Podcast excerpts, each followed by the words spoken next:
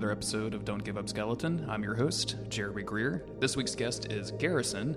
Me and Garrison know each other pretty well from the Something Awful forums, and uh, we have an extended conversation about all things souls. I think you're really going to enjoy this episode, y'all. Uh, remember, you can come on to the show if you'd like to. Send me an email to dguspodcast at gmail.com. Thanks, and enjoy the episode.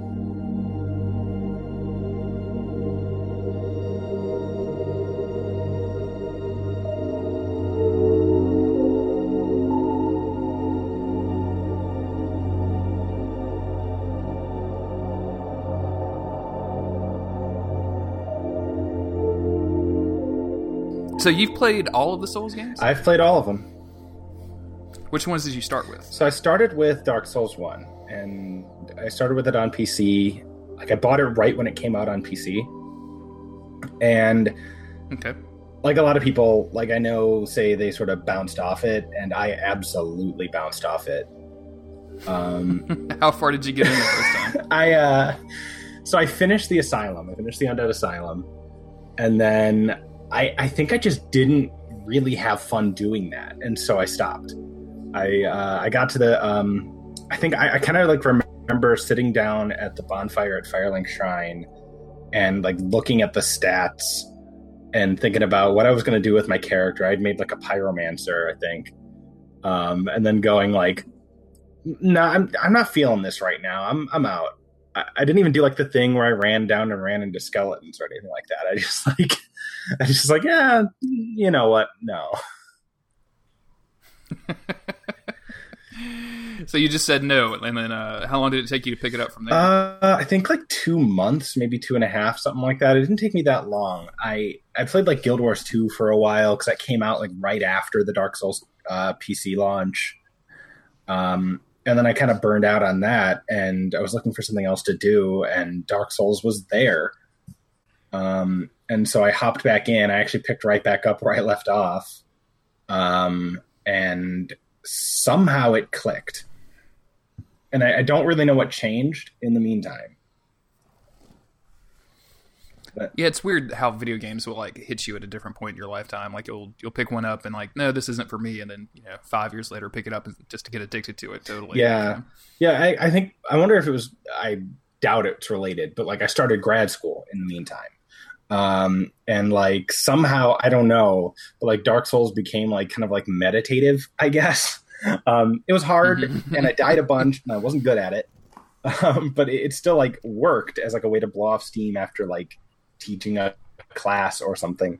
Um, but it, it was great. Like I think by the time I finished um, Undead Burg, I knew that I was in it for the long haul. Sure. Yeah. Like beating the Taurus demon for the first time was like when I was like, okay, okay, I'm in. Yep. Like I've already spent like ten hours getting here. Yep. So Yep. I might, might as well do it. Might as well see it to the end. Although I did have, I had no shortage of times in the game when I thought I was done. like, um, like let's see, um, not Taurus Demon or really anything like after that. Everything after that was kind of okay. Um, but then I think like, um, Quelaag really did me a number. First time I fought her, I think I just wasn't ready to have to like deal with attacks from different angles quite yet. hmm Um, I think Blighttown as a whole. That's un- Just the entire area. just all of Blighttown, everything about Blighttown. I actually picked the master key on my first character and I didn't use it. it was there, uh, but I didn't. I didn't use it. Um, but I was so painstaking with Blighttown. Like at the very beginning, where there's those big giants uh, coming at you, and you just like yeah, the, with the with the shit clothes. yeah, the yeah, the, the giant ship giants. And I just remember I, I was so scared to fight them head on that I just kept like luring them off of cliffs while standing up a ladder. Sure. yeah. Um and yeah, uh, That's that's like uh what realizing that you can do that is like one of my best moments in the game. Like realizing like, oh wait, I can actually I can actually do that. They'll just fall off on their own. I don't have to fight these assholes. This is amazing. and uh and, and Anor Londo Archers. The Oh yeah, that's that's always I the think it took me right maybe there. 20, 30 tries my first time to get by those jerks. I was terrible at parrying too. So like when I finally got up to like fighting the one on the right side, I I had to like just fight him. Did you? uh So you actually went through it. You didn't do like the poison arrow trick or anything like that. You know, I tried it and I didn't have the patience. I uh, I actually like I tried it and I saw like how much it was going to take just to poison, and I was like, no, no, I'm I'm I'm doing this. I'm just doing this. I'm the same way. Like if it's the choice between like me spending five times as much time as it would just but actually doing something versus um, sitting there for five minutes, like not doing anything and just waiting for the poison Yeah. to tick down, like I'll always take the more like active way. Absolutely. Yeah, I mean, it, it, it felt great when I finished. I think that's maybe like the most memorable victory I had in Dark Souls was just how great it felt to get past those stupid archers. it's a there was a uh, episode on here where um one of my friends a guy named john had gotten through it on his stream and like it was so interesting watching his stream where everybody was like cheering him on after he finally got past it and like just the relief in his voice was so much that i actually cut it into the episode because he was just like oh my god and, and Solaire like it was one of those things so yeah. like, yeah Oh yeah, Solaire's Our- here. our- Everything's fine. I'm gonna make it. he's flirting with me this is great Uh, I gotta listen to that one. What was it you think?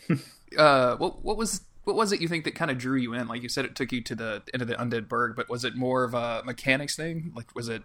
I've never played a game like this before, or were you kind of getting an idea for the story at that point? I, I think it probably at that point was maybe mechanics, maybe a little bit atmosphere too. But you know, Undead Burg's not really the Mhm. strongest atmosphere. But I think because I'd, I'd also recently played The Witcher two, which you know I kind of Okay. like thought would prepare me a little bit. Like you know I didn't do it in preparation, but I figured like oh you know I got through The Witcher two, like I could do this.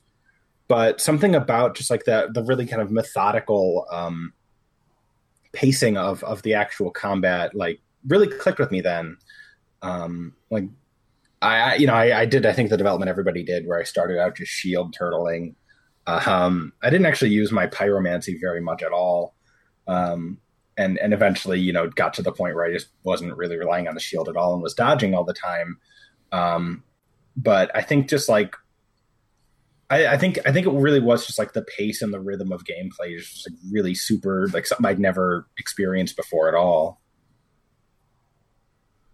Yeah, it's it's such a like a mark marked departure from like just about any other action RPG I can think of that doesn't have the word soul Yeah. in its title somewhere. Like it's it's just ridiculous. Like I'm coming from it from like normal like video games. Like I I can see why people bounce off of it so much or like, you know, kind of wrote it off as, you know, bullshit or, or what have you. Like I've heard podcasts where people are like, This game is bullshit Yeah. and I'm like, Well, it's not, but I can see why like that's your opinion, but I can see Yeah, that's just like your opinion, man.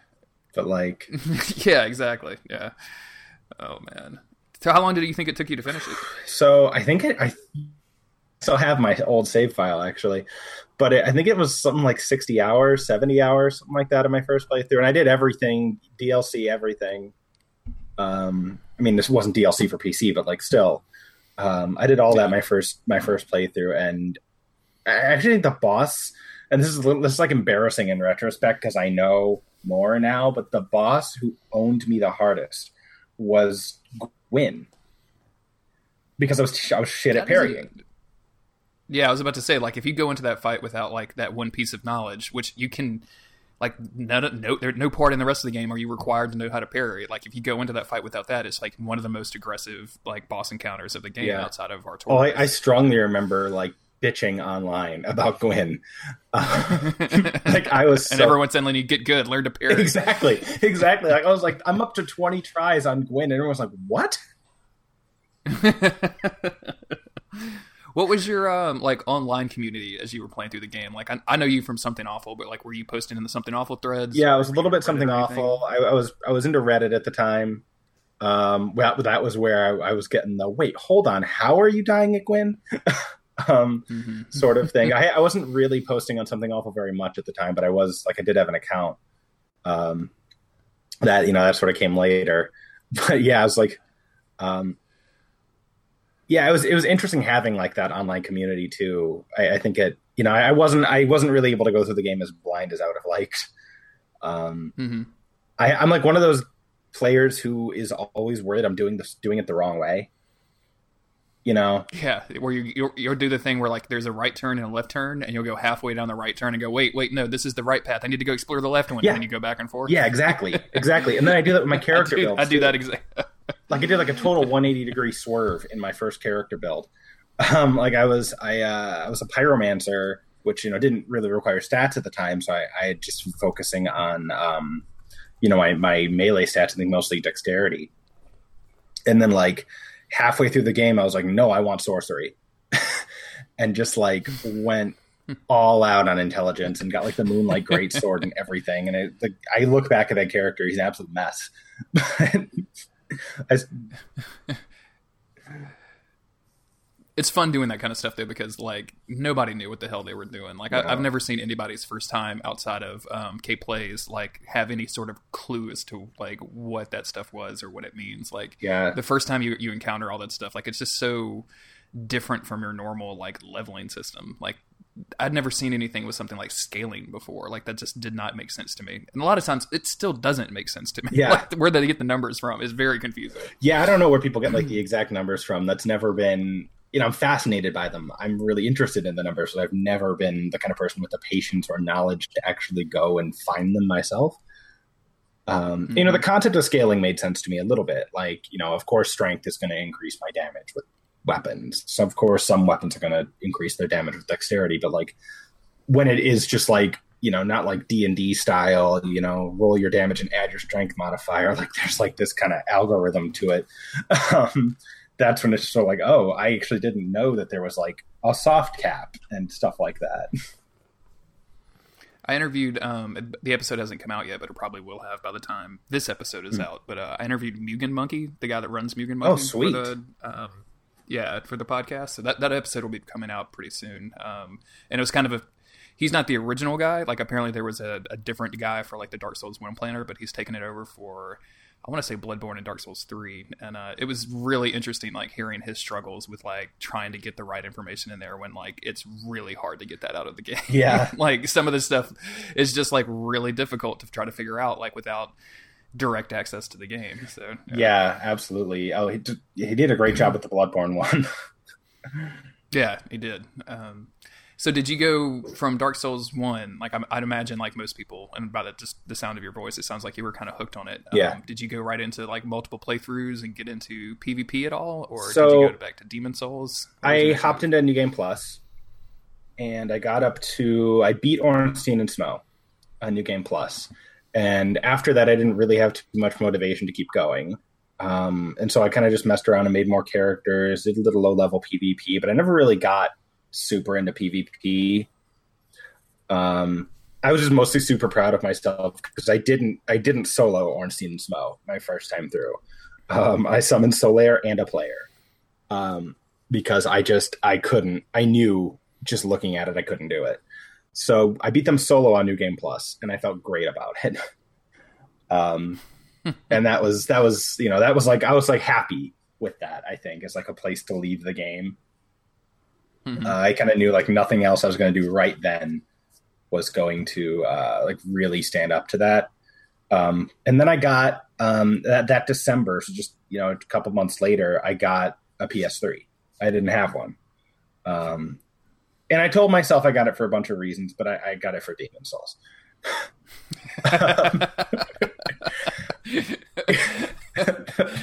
yeah, I know a lot of people whose uh, PS3 experience is basically like Demon Souls, and that's it. Yeah, yeah. I'm gonna have a very similar thing to say about PS4, um, and it's.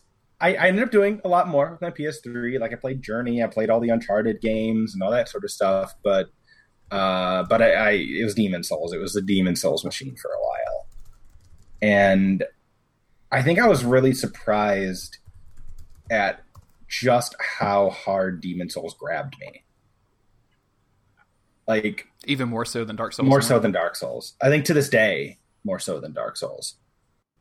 Um, is it just the atmosphere like it's like that world building that they, they do like the kind of weird and strange and because it's it's definitely more like horror Yeah. whereas dark souls 1 is more like high fantasy um and that that really appeals to me as well but do you think that's what it was it was just kind of like that atmosphere. I think that's definitely part of it. Um, it's you know it's it's weird because like I've done more playthroughs of Demon Souls than Dark Souls. and every time it's it, you know it's such like a it does have that horror atmosphere. It's such an unwelcoming atmosphere, but somehow I just feel at home in Boletaria, and I don't really know why. I can't really like. I've, I've thought about like what what is it about Boletaria that just like lulls me into the ah yes here I am sort of feeling, but it does. Um, you still have a PS3 hooked up? No, I, I actually don't have a PS3 anymore. Um, it, it died, and then I, I bought a PS4. But I've like every once in a while, like hop on Craigslist and see if I can find like a PS3 because I kept, you know, I, I sold all my games except Demon Souls. So I still have my copy of Demon Souls. So if I get my hands on another PS3, I'm I'm ready to go. Maybe one day you know, we can just dream that they'll put this damn, this damn game on their PS Now service or make it back or just do a remaster or something. I thought they were going to when they had that tweet like a few months ago. Oh no, with the with the four games like stacked on top of each other. I, I really thought they were gonna. I was so bummed it was um like for years it's been uh like every Sony event is are they going to remaster yep. don't uh, uh, are they going to remaster Demon Souls or and what's the release date for The Last Guardian? Yeah. And so now I only have like one thing to ask. That's the only thing I care about. Yeah. It's not the only thing I care about, but like that's the biggest thing. That's the like, big that one. get me more jazzed for anything. That's yeah. the big one. I mean, I know Miyazaki like kind of answered a question about it recently. He was saying it would be in Sony's hands, you know, but mm-hmm. it seemed like and that's the thing like sony has that whole company that they use to do remasters that have done you know the uncharted series right. that they've done um, the ratchet and clank series they did the last of us they did the the two um, and they do really well. the other two last guardian games. Yeah and they do a really good job. Yeah. like oh man this is, oh, it'd be so good. I just want that game on ps4 so that's the, really the only reason my ps3 is still yeah. up. yeah i i really well want, I, I really i take that back. I, yeah, so, somebody was doing some um, Dark Souls one streaming on PS3, so I, I, was stream sniping them the other day. So nice. that was good. other than that, that's the only reason it's Demon Souls. How many? Uh, so did you play like through Demon Souls several times before Dark Souls two came out? Or? Yeah, I played through Demon Souls three times, and an, and a new game plus. Uh, in that in that time, I did. I started. My first character was a royal, um, which is like I know easy mode uh, but I went because I was like, you know, I did the soul level one cut class in Dark Souls, so I'll do it again in Demon Souls. Um, and actually, I weirdly enough, I didn't die to. I don't think I died to any bosses except for the Dragon God. I didn't even die to Flame Lurker on my first Demon Souls playthrough. Dragon God killed me. Really good. Dragon God killed me like crazy uh, but I didn't die to anyone else on my first Demon Souls. I'm curious how you made it through like Flame Lurker and um, oh, what are the two in uh, the? Oh wait, Armor Spider got me. Too. Armor Spider got me too. Armor Spider got you. But like, what was it about Dragon God that was tripping you up so much? Because I've died there a lot too. But like, once you, it's one of those areas. Like once you figure it out, you kind of have it figured out. Like, was it just like trying to figure out what to do, or? Yeah, it was. It was that, and it was it was the timing. It was trying to figure out the timing of when it's safe to run and not just get your your face punched off. Uh, and and eventually I got it. I didn't take me that many tries, but it really was just sort of like um, I think the unforgiving nature of it if you are like too hasty. I think mm-hmm. tripped me up a lot. But I, I really credit. I think like part of it is you know Royal's crazy strong. Um, like Flame Lurker, I didn't die to because I could soul arrow him to death. Um, but you know, eventually I did what I usually do, which is I started with a magic and then eventually stopped really using the magic. Um, and and by you know like by endgame by um, Allant and all of that, I think I was just like used to playing Dark Souls, and so I was mm-hmm. just kind of ready to go. I was I was used to that kind of boss. Um, you know, kind of reading people's reactions at the time to uh, False King Allant and how how crazy hard he was at the time, and then there's so many bosses like that in Dark Souls that I think now going back, you're like, oh yeah, I've done this before. Yeah, I can I can see like I went back to Demon Souls like after I finally got tired of PvP and Dark Souls One, Hmm. um, or I just got like distracted by it a little bit, uh, and I still had a lot of problems with Demon Souls. Like I like I, I didn't breeze through it by any stretch of the imagination. like it took me like I died like multiple times on just about every boss in the game. I'm not particularly like great at the Souls games, but I was kind of surprised that it was still that difficulty. Yeah, I had assumed that it was just me not being familiar with the systems yeah, in Dark Souls One that had led to those problems, but it was really like sometimes it's really just a matter of execution and like you know not getting greedy or being patient like you were talking about earlier. Like it, it, it really is a matter of that, and you know just making your having the discipline to get through the games. yeah. And I think I think that um, I don't know why I really don't know why. I Like, cause I didn't I didn't breeze through it on any of my other playthroughs. um, like to be clear, like I I still I died plenty of times. Oh wait, no, I'm sorry, one more boss killed me a bunch. Of man eaters, man eaters. that was the one I was trying to remember is how that you got through those without dying, without and still dying to. Oh, I died was- hard. I couldn't remember the. I died couldn't hard on man eaters.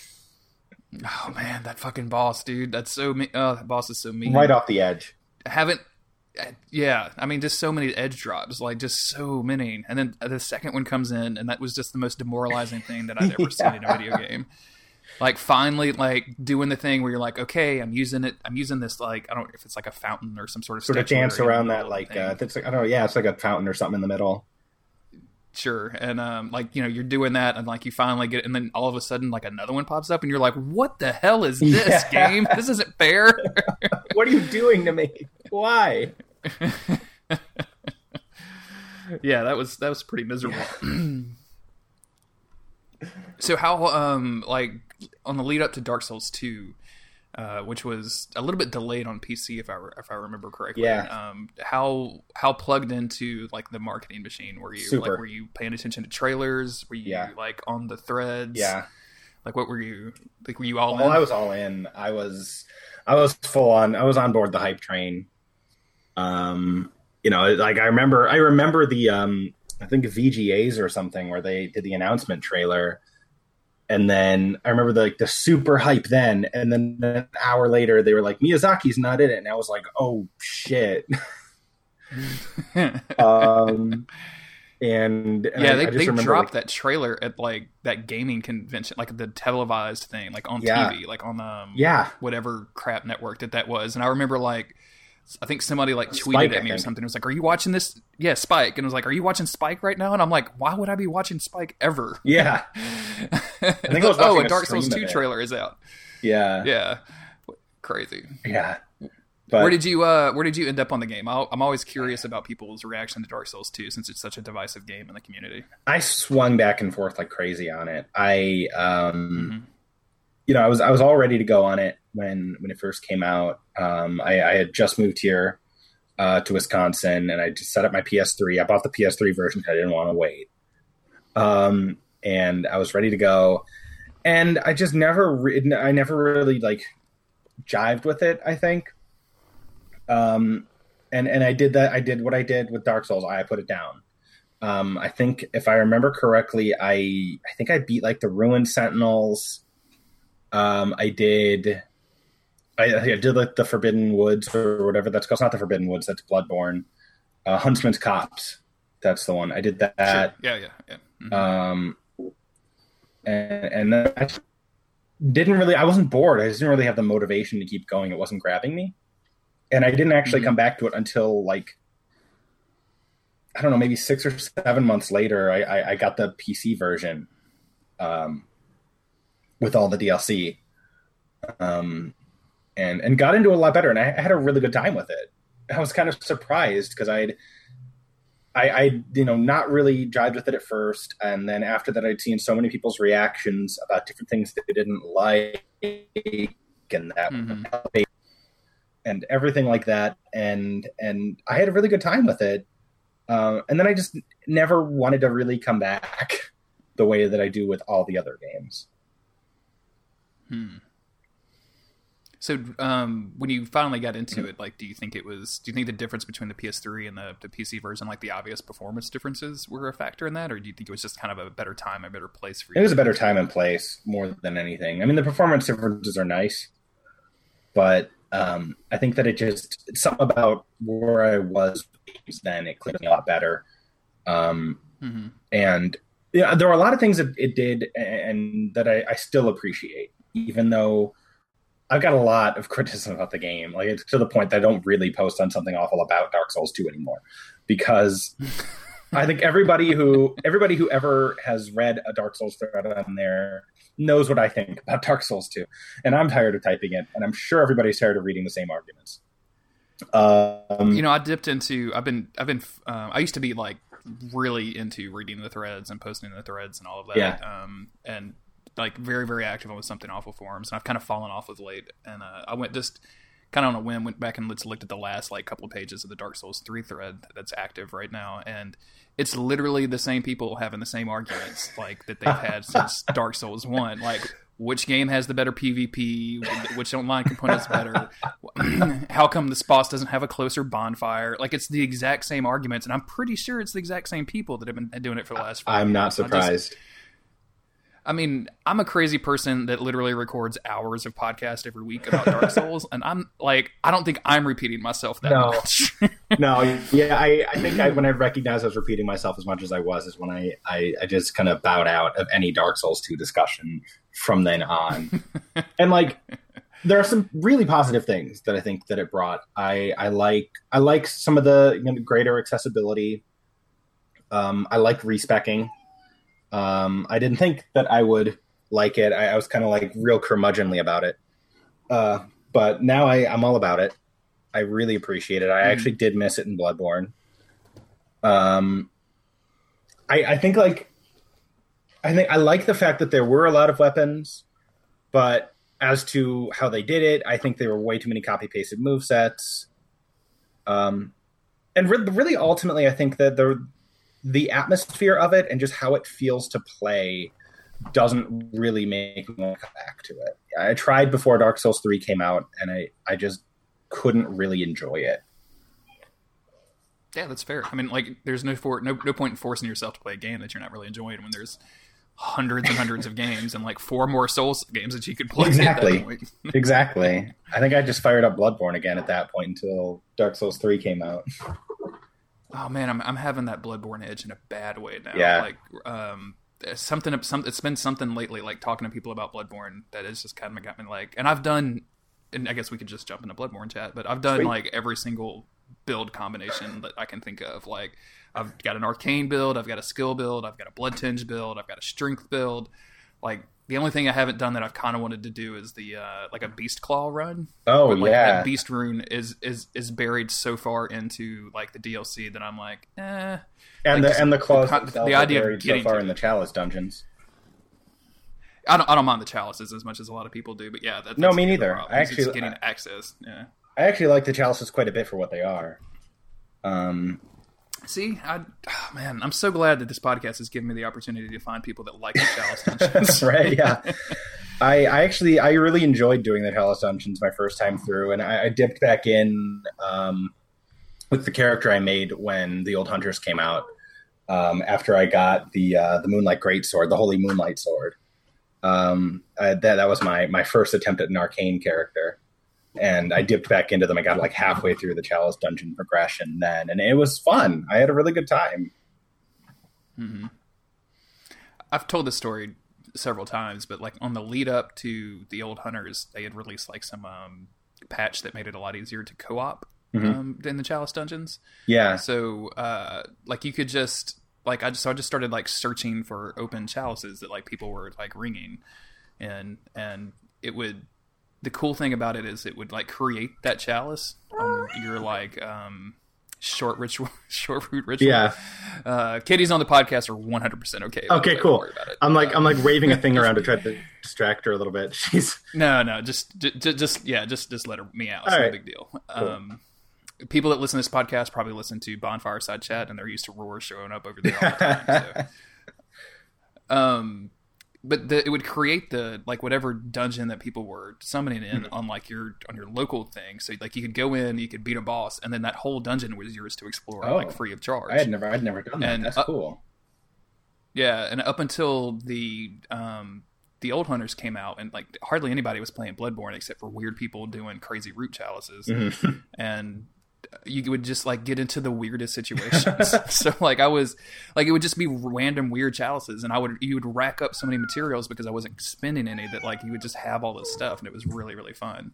Oh, Like yeah. you, I would message people and be like, "Hey, are there any cool runes in here?" It's like, "Oh yeah, man, there's like a third level, you know, what eye of the whatever like rune in here." So Nice. Yeah, I mean, I got really I got blood gems. I, I farmed pretty hard for some physical blood gems on my my, my sort of main character's uh, skill blood tinge build.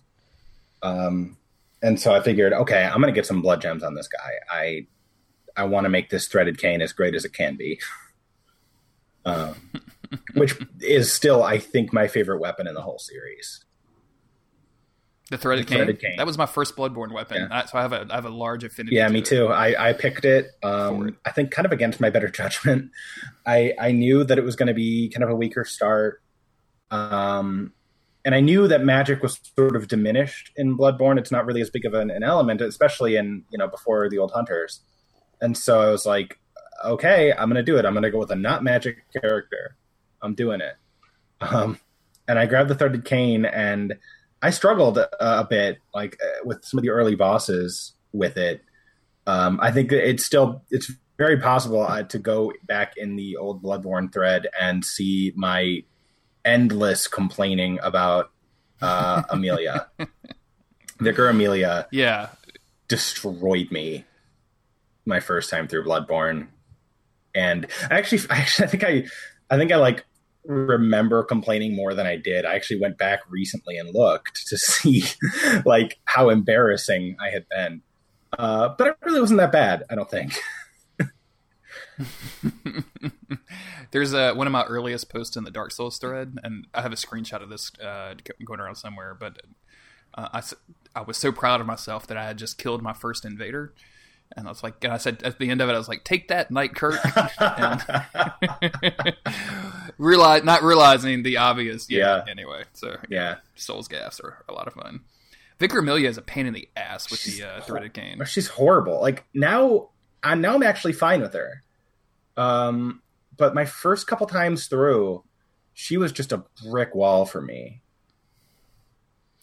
she's the I think you know the cleric beast is like this a little bit, but uh, Amelia specifically and, and Dark Beast Paarl is like this as well. Where like they're uh, Gary from Bonfire Side Chat has talked about this a lot. Where like trying to read what they're doing is very very difficult Yeah. because there's all this like superfluous like hair muscle fig- fragments like stuff basically just like floating around Yeah, and uh, that was that was my main challenge is like what is she i can't even get a tell What's she doing? like her silhouette is impossible to read yeah Oh, and her self healing.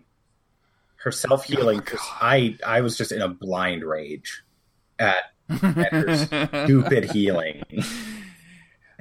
and man like bloodborne on release was so frustrating because of your you know your limited blood vial slots Yep. like the grinding that went involved in getting them like it just it felt so punishing to lose and like you know i would complain about the healing uh, vicar Amelia's healing and the people would be like well just use the i mean it's it's not lord's talisman but numbing miss. Numbing Bloodborne miss. person numbing mist. Like use the numbing mist and it works on her. And I'm like, I can't afford a numbing mist. Yeah, like, like, I I, can barely afford blood vials. I used all the free ones that you Like- me.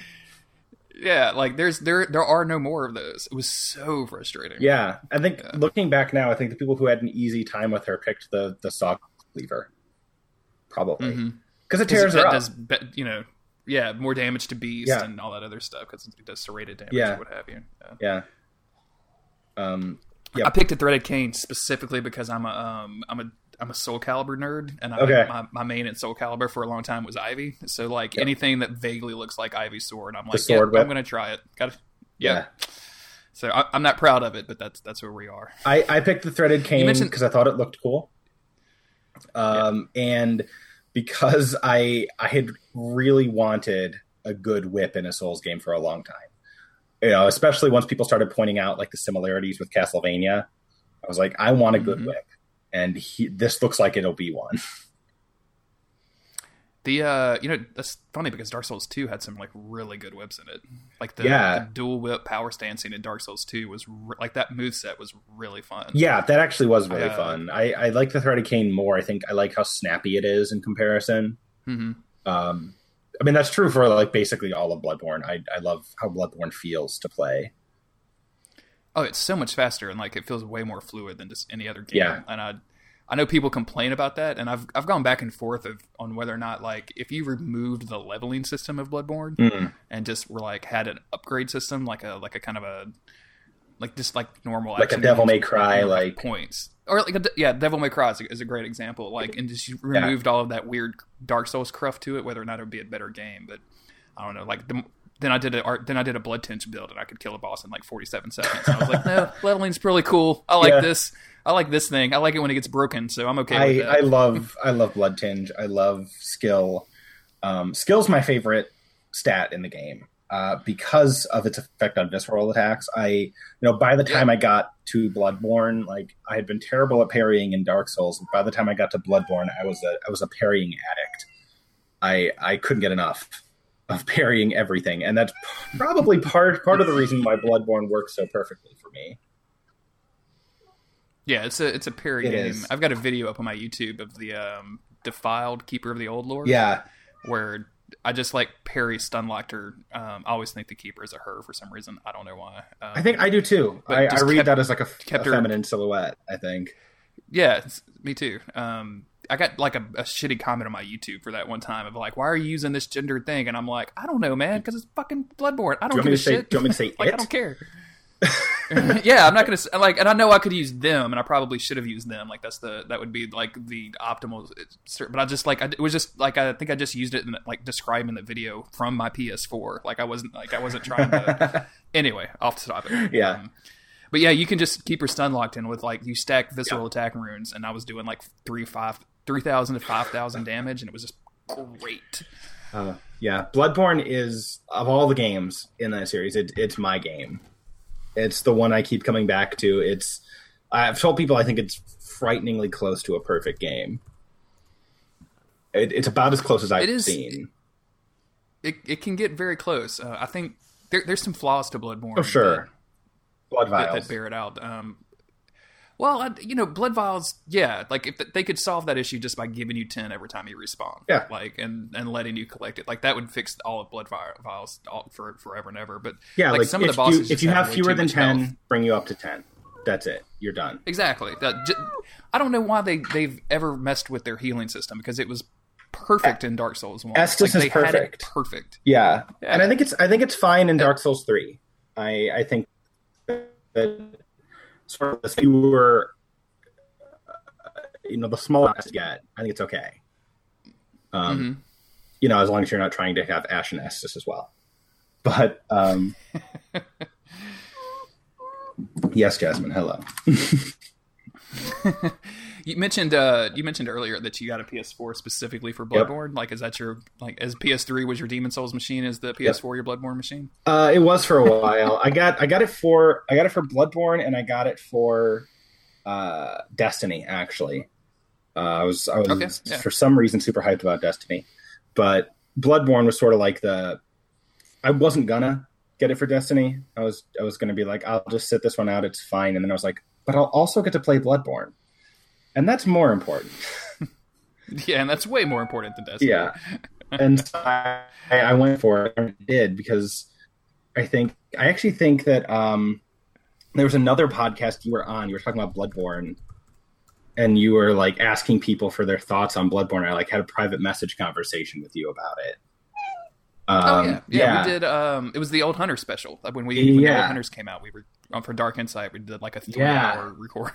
yeah i think there's like you know we i think you know on the on the podcast you've talked a lot about like different ways of approaching these games. I know some people like more into the lore and less into the lore. And um i think bloodborne was the one where i, I got most into the lore independently without anyone else like without watching videos about it. And i i really haven't watched very many bloodborne lore videos actually because i kind of prefer my own um reading of it.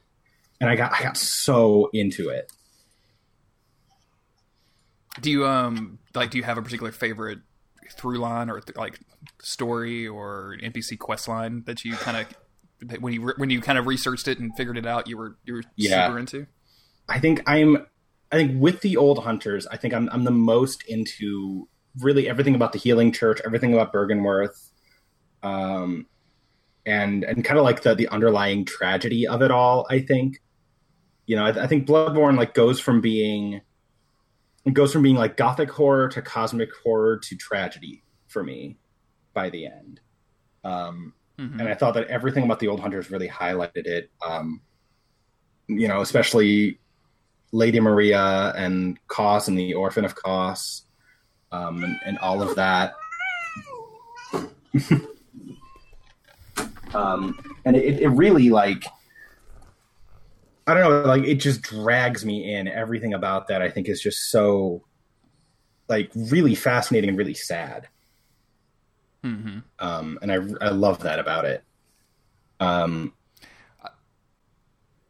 yeah, go ahead. I just I love the like when you see Lady Maria for the first time, oh. kind of like all of a sudden like it just starts things start clicking into place and you're like oh man Gehrman you were such a creep. Yeah. I thought you were creep before but you were a super duper creep. Yeah you're weirdo. I mean you know the line about uh, the doll right at the beginning kind of clues you in a little bit uh, as to yeah as to... i've never been i've never been comfortable with that line. Oh, like i just like weird it just line yeah, like it's it reminds me. Uh, it's it's so out of place. It reminds me of the uh, like the Lady Mary reference in Demon Souls, where they talk about uh, like not Lady Mary, but uh, like Mary Magdalene or something. Oh yeah, like the Virgin Mary. Yeah, there's like a weird yeah, like, like where they reference Catholicism. yeah, second. and it and it doesn't even like it's gross in and of itself. Like they use the doll however it pleases you or whatever. But like that's it's gross by itself. But it's just also like it just doesn't fit. Like that's the I don't know. Like I and I, I get, think it's more meant as a reference to using her to level you up or to you know take all these weird blood echoes that you're getting and to infuse yourself Maybe, with power or whatever. You know, touching the darkness but, inside of but her. But the but the line read, the line read on that is just like, the line read is really bad. even the doll, should it please you? It's just like oh oh yeah, old dude, what's up? That that kind of breathless. I remember like I think that happens pretty early on in the game. It does. Too, and I was just like, it's like the whoa, second thing he says. Whoa if I met a guy in real life that said that, I'd be like, "Listen, dude, we're, me and you are not going to hang out. We're, like, we're not. We're not friends. friends. Like that's it's okay. yeah. We're not. We're not even going to be like distant Twitter buds. Like no. we're not even that close. No, so. no. Um, he's he's still, I think, my favorite boss in the game, though. You think so? I think so. Gehrman was my favorite boss, um, and he's he was my, he's definitely my favorite in boss across all. Yeah, games. like I think he's he's he is like that dual perfected, except for like the Orphan of Kos. Like, and as much as the Orphan of Kos isn't a isn't quite the duel, like I still love that fight so much. I do too. I actually I had a weird. Ex- I I actually haven't done the Old Hunters DLC twice yet, all the way through. I I did it all the way through once, and I did about halfway. I like ran in for weapons on other characters. Um, and so I've only actually beat Orphan of Kos once. I've also only fought Orphan of Kos once and it was on New Game Plus with my my blood tinge and skill build, and I was actually using the Rakuyo for it.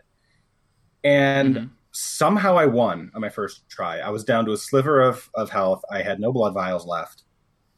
Um, and I won, and I don't know how. And I'm actually a little afraid of going back to fight Orphan of Kos again because I I never Don't learned. If you'll mess it up. I know I never learned how to fight him. I never learned, and so like I, I feel like I just like really lucked out on it, and, and when I go back, I'm gonna die like 30 times. I actually have a um, a save file with my skill build, um, and I, I, I made a skill build specifically for the Rakuyo because uh, I, I, like the way that weapon looked so much. It's great. Uh, it's so much fun. I'm, I'm, all the way up like at the fog gate for Orphan of Kos, and I have tried ten times now to kill him with just the Rakuyo, and it's so hard. Like I'll, I'll boot it up yeah. every once in a while and just like do two or three times and get super close and then fail. And yeah. it's, just, oh, it's the, the Rakuyo worked real well for me on that fight. Um, I, am sure part of it was the fact that I was on New Game Plus and had pretty good gems in it. Uh, I'm sure mm-hmm. that helped. This fight still took like five, six minutes probably. Um, just just whittling down his giant health bar see we you know i talk about um, the, the things about bloodborne that i don't like are you know some of the the boss encounters um, mm-hmm. and as much as i like the chalice dungeons like like the first time going through and into the defile dungeon and taking like i've got two videos up on my on my youtube of me fighting the watchdog of the old lords one where i like died at 12 minutes in Oh, oh, like 12 minutes of very carefully like just me and the watchdog very carefully like you know managing everything dodging doing everything perfect only to That's die with, like when has 10% health left. And then you know keeping going because i'm a crazy person and finally getting it at like at 11 minutes in. But like that's Yeah. an insane amount of time to be too much health on him. Like, 100% zoned in. Yeah way too think much health. I think that I think that a few things with Bloodborne are it is I think balanced around blood gems, uh, especially when you're in New Game Mhm. Plus and the lower chalices, uh, which is why you know bosses like that end up feeling like they take an eternity and a half to kill because they're you know assuming you're having like 60 70 percent extra damage on your weapon. Um, and yeah, I think I think that I think the blood gem. I like the idea of the blood gem system, but not the execution of it. Ultimately, Yeah. On my Chalice Diver character, I probably have 400 blood gems, and it's literally just a game of like I'm going to scroll through the list looking for blue numbers to pop up, and like, Yeah. oh, well, this one is cursed, so it has like negative five, like it has health drain, so I'm going to drop that one because I'm never going to use it. never going to use it. And like I just do that, yeah, you know, like the and there's some interesting stuff in there. Like I've got some like plus bolt and that you know that are minus Sure. attack to kin or whatever, and then like the because I mean a bolt equipped whirligig will eat aliens alive at 50 arcane. Yes, it is it the best feeling in the world. Oh man, I Ah. love the whirligig so much. It's That, that um, might be. I love all of the weapons in Bloodborne. Like I, I kind of can talk. I can talk sugar about them all day long. But Oh, yeah, man, me too. That, that roll gig is one of my faves. Yeah, that's a beautiful. I made a character specifically for the Whirligig. Uh, and when I when I first tried it out, I was like, you know what, this deserves a character. Um, and I, I enjoyed. although although she was the character that I I lost to the Shadows of Yharnam for the first time on. I had never lost to them in like five or six playthroughs, and it was like the this the mark of pride for me that they were like my boss fight.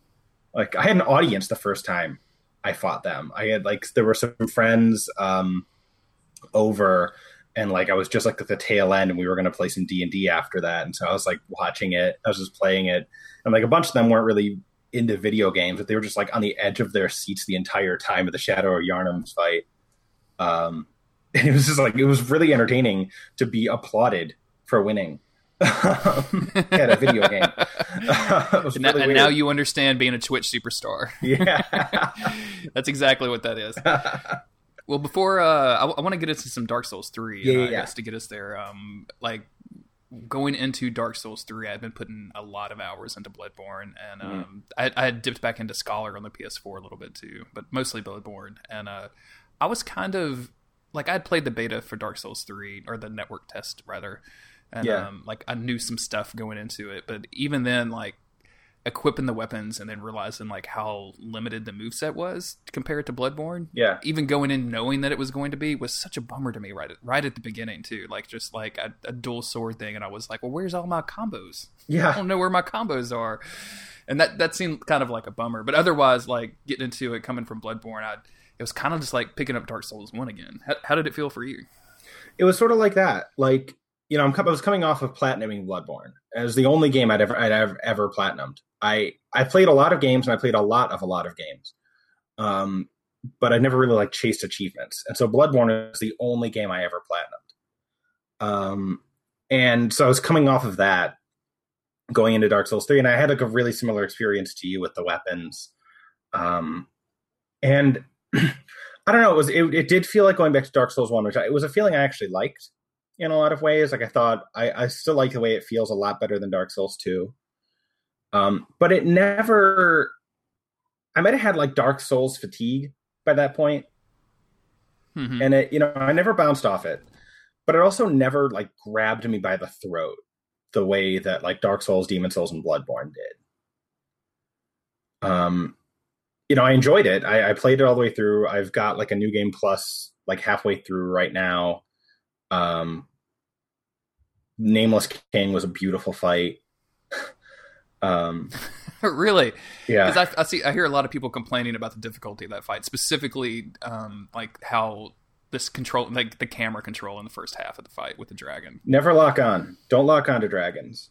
That that that's oh no no my yeah, yeah advice. yeah absolutely And it was just like I think that was that punished Lock-On more than any previous boss fight has ever punished Lock-On. yeah. Oh yeah.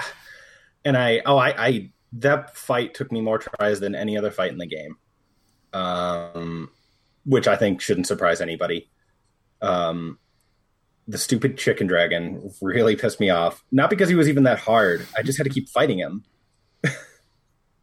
yeah, like I, I would have it, looking back on that fight, and I think I may have said this before, like I would have much preferred some sort of like NPC interaction, like we got in the um, with Kalameet in Dark Souls One, mm-hmm. where you kind of something you can do to like just take him out of the fight entirely, or, or to, like or the first so time you beat him, he's not there anymore. Or that yeah, yeah, straight up that like that's fine. Yeah. Like that that would have been perfectly acceptable and now you've pissed off this dude who you know is probably Gwyn's kid and that's probably yeah thing, so. was you know whatever. I i loved that. I love his weapon actually. I was thinking i was like partially motivated to kill him because i wanted his weapon. And I, I, went on and used it to finish the game and and do new game plus because it, it's so fun Uh, I've never really actually been into faith builds of any kind before, but you know the faith weapons, the, the ones that are you know hybrid faith weapons in Dark Souls three, just really clicked with me. Nice, yeah. interesting. I've only ever done um, like in Dark Souls two, I got into hexes. Um, yeah, me too. Via, via um, sorceries, and then in vanilla Dark Souls 2, like you're like you had so many lightning spears and they were so powerful. Yeah, like it just ended up being a faith build until they nerfed all that shit. So oh well. Um, yeah. But most of my most of any kind of character that has ever had faith has always been for buffs. Like my yeah, I have a Dark Moon character on. I have several Dark Moon characters on DS One. It's just you know I have enough faith to do Dark Moon Blade, and that's really about yeah. it. that was my goal with this character. Like if I ever had gotten into PvP in any real way, I wanted Dark Moon Blade, and I actually was like I was one of those rare people for whom the Dark Moon Blade Covenant worked fine. Oh, you son I know. I, I actually felt bad. I felt like every time I every time I talked about it, I felt like I was bragging. Um, but it, it worked fine. I, there was like one night when I think I got like twelve ears in a night of of just doing Dark Moon in um like uh, in and around Anor Londo, like right after Pontiff. hmm. And and I, one of them was was like I think I got like five ears in one summoning this one guy kept getting invaded so much that he was just chain invaded while I was there. And eventually he, eventually he and like his two friends who were just he summoned to do you know PVE with just just kind of fucked off, um, and left me to deal with two invaders. And I I won. I was super proud of myself. It was the best I'd ever done in PvP in any Souls game. Um, so I have Dark Moon. How, how did Blade, you feel about but... the? Oh, go ahead. Sorry. Oh, no, go ahead how did you feel about the uh, like kind of all of the callbacks and like references to Dark Souls One? Because to me, and I'm not saying anything new here, but like Dark Souls Three feel, feels very much like Dark Souls One Dash Two. Yeah, it does Dark Souls Three. I think so. I think. I think at the time I felt like it was more of a sequel than Dark Souls 2 for sure. Um, I liked it though. I think there were a couple things that sat a little weird, like the return of Catarina, for example. You know, I loved mm-hmm. I loved Onion Bro Part Two. I really did like him, um, but it it seemed too on the nose to have another Onion Bro. Mm-hmm. Um, and even though like he, he does have some you know sort of key differences in his character and, and, and who he is and what he does, but it, it still was like that first reveal and the hmm hmm. I was like, okay, I love it and hate it at the same time. Um, I I, lo- I, love it and I hate it because it's making me love yeah, it. Yeah, exactly. That's how I yeah. yeah. It's like because you knew you knew I'd love this. That's why you put this here. Um, let me ask you this because this is something that I've been I've been trying to wrap my head around. Is is there anything that happens in Dark Souls three that retroactively makes any of the stories in Dark Souls one better or worse to you? That's that's, that's, a question I've been kind of I've been I've been circling around for a little while to see like okay so you put Catarina like you put this character from Catarina and you gave him all of this like kind of story. Does that now color Dark Souls one any differently? And if it does is it is it in a positive way or in a negative way? I think the example I, I, haven't been able to go ahead. the example I've got for that is Ornstein. Because okay. you know I think I think sort of like common wisdom now that he was an illusion in Anor Londo um, in Dark Souls One, and that's kind of a bummer for me, um, a little bit because I like Ornstein, I love Ornstein, but you know, sort of and, and I'm really conflicted about it because finding his corpse um, in Dragon Aerie in um, or Dragon Arch Dragon Peak, I think Dragon Aries in Dark Souls 2. In Arch Dragon Peak Mm-hmm. in Dark Souls 3 was like such a moment. And I was like, holy shit, it's it, this is Ornstein's corpse. Like right here. I just killed the son's firstborn. And now here's Ornstein. And then I'm like, wait a minute. And and sort of thinking about like so in Dark Souls 1, I, I never fought the guy. And I really never have. Um, and so it, it's sort of conflicted, like it's it's a great moment, and at the same time, like a retroactive letdown. Because you you look back at all those attempts against you know Ornstein and Smough, and you're like, well, wasn't even the real dude. Fighting a ghost. what does that mean? fighting a stupid illusion summoned by stupid Gwyndolin. um, but I, I think the one that like actually I think makes it better for me is like everything about Soul of Cinder. Um, Really? Because man, I can't. I just oh man, I don't like that ball. I don't like you that know why not?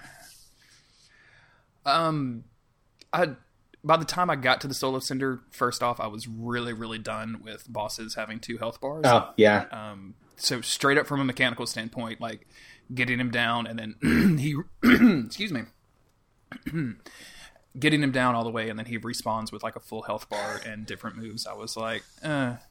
And then they, they they plug in the the Gwyn's music into that boss theme. Yeah, the- the three piano notes. ex- yeah, it's extremely ham-handed, and I've I've, I've mentioned that before, and people say, you know, go listen to the track by itself, and I'm like, well, that's fine, and it does sound good by itself. Yeah. But, like in the moment, like it was one of the most eye-rolling things that I'd ever heard, and I know that's different for some people, but then, but it's it's weird. two things, is yeah, It, it's weird because I think I actually, I loved it. I loved that moment. Um, I loved hearing Gwyn's theme come in. And I wonder if it was just like the mix. Like I, I killed the first form at the right time in the music for it to flow into the next half of the music in a, a more seamless way. I want I, maybe that's part of it, because that didn't happen on any of my other attempts. Um, oh okay, I just assumed it was because I got it right when I killed the first form, and he like respawned, and like it just happened right after that, so I just assumed it was like programmatically changing the music, programmatically changing. It the music. does. Like it, it programmatically changes the music. Um, but like I think like the the that sort of like the track that loops in the first half, if you catch it at the right time, um, when the second half kicks in, it's at a pretty all right. It's it's like a little more seamless. But if you catch it at the wrong time, um, it really can be just like this really jarring, like hold on, what? Um, sort of musical moment. Um, I think the first half of the boss though is what I actually like more. Um, I thought it was I thought it was amazingly clever.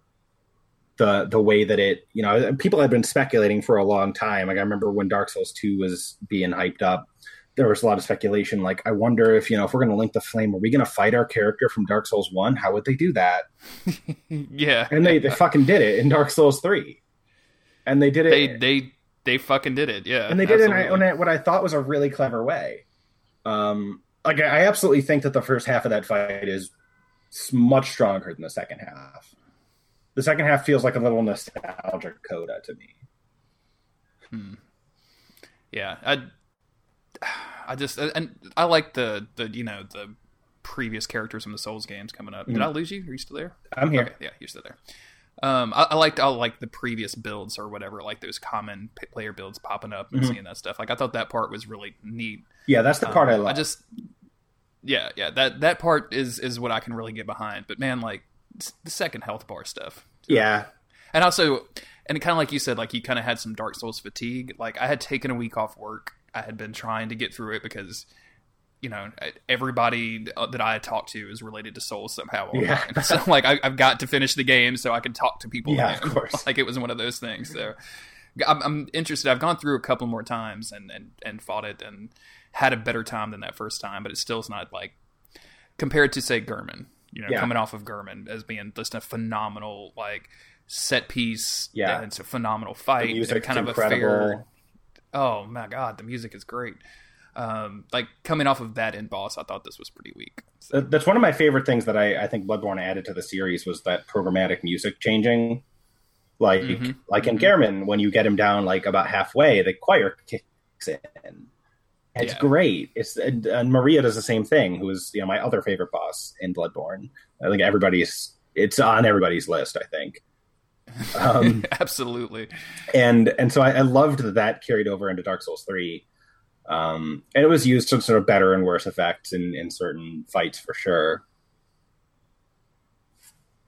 The uh, Orphan of Kos, if you ever go back Mhm. to it, it has a moment where, um, since you've only played it once, but I'm sure you've seen it, like where he transforms Yeah. to have the wings and he gets a lot more aggressive. Yeah, Like there's a moment where the music like goes into a rest and then comes out, and Ooh. the combination of him beginning to scream at you and like the the music kicking back in is like one of it's probably one of the reasons I like that boss fight so much. Like it just it gets you. it just going. it just Like, kicks like, oh, in shit. hard. Yeah, the real Bloodborne just started like right here. Here we are. Real Bloodborne starts here. Well, Garrison, thank you so much for coming on the podcast. Yeah, my pleasure. Time with us. Um, this is this has been really good. Uh, can you tell people out there that are listening where they can find you around the internet? Yeah, uh, so I am uh, I'm Harrow on something awful. Um, I have a Twitter. It's at Garrison Gondek, G O N D E K. Um, and it's about it. It's about all I, I do on the internet these days. I spend too much time on Twitter. Yeah, same. Absolutely the same. As always, I've been your host, Jeremy Greer. You can find me on Twitter at JG Greer. You can find this podcast on Twitter at DGUS Podcast. Um, I don't know exactly when this episode is coming out, but since the last we've last time we've spoken, I've created Facebook and Tumblrs and Instagram accounts. You should go check all that stuff out. Um, I'll always be on Twitter and we'll always be on SoundCloud, so you can still find us at the normal spots. I will point you to the Instagram spot because I'm doing a new thing where the weekend before an episode comes out, I'm doing a quick little 15 second preview of the episode on Instagram. So if you kind of want to get a heads up of what the next episode is going to be, you can head over there and check that out. Um, if you want to come on the podcast like Garrison did, uh, send me an email, dguspodcast at gmail.com. We can uh, talk and get you on the show, see how it goes. And remember, don't give up, skeleton.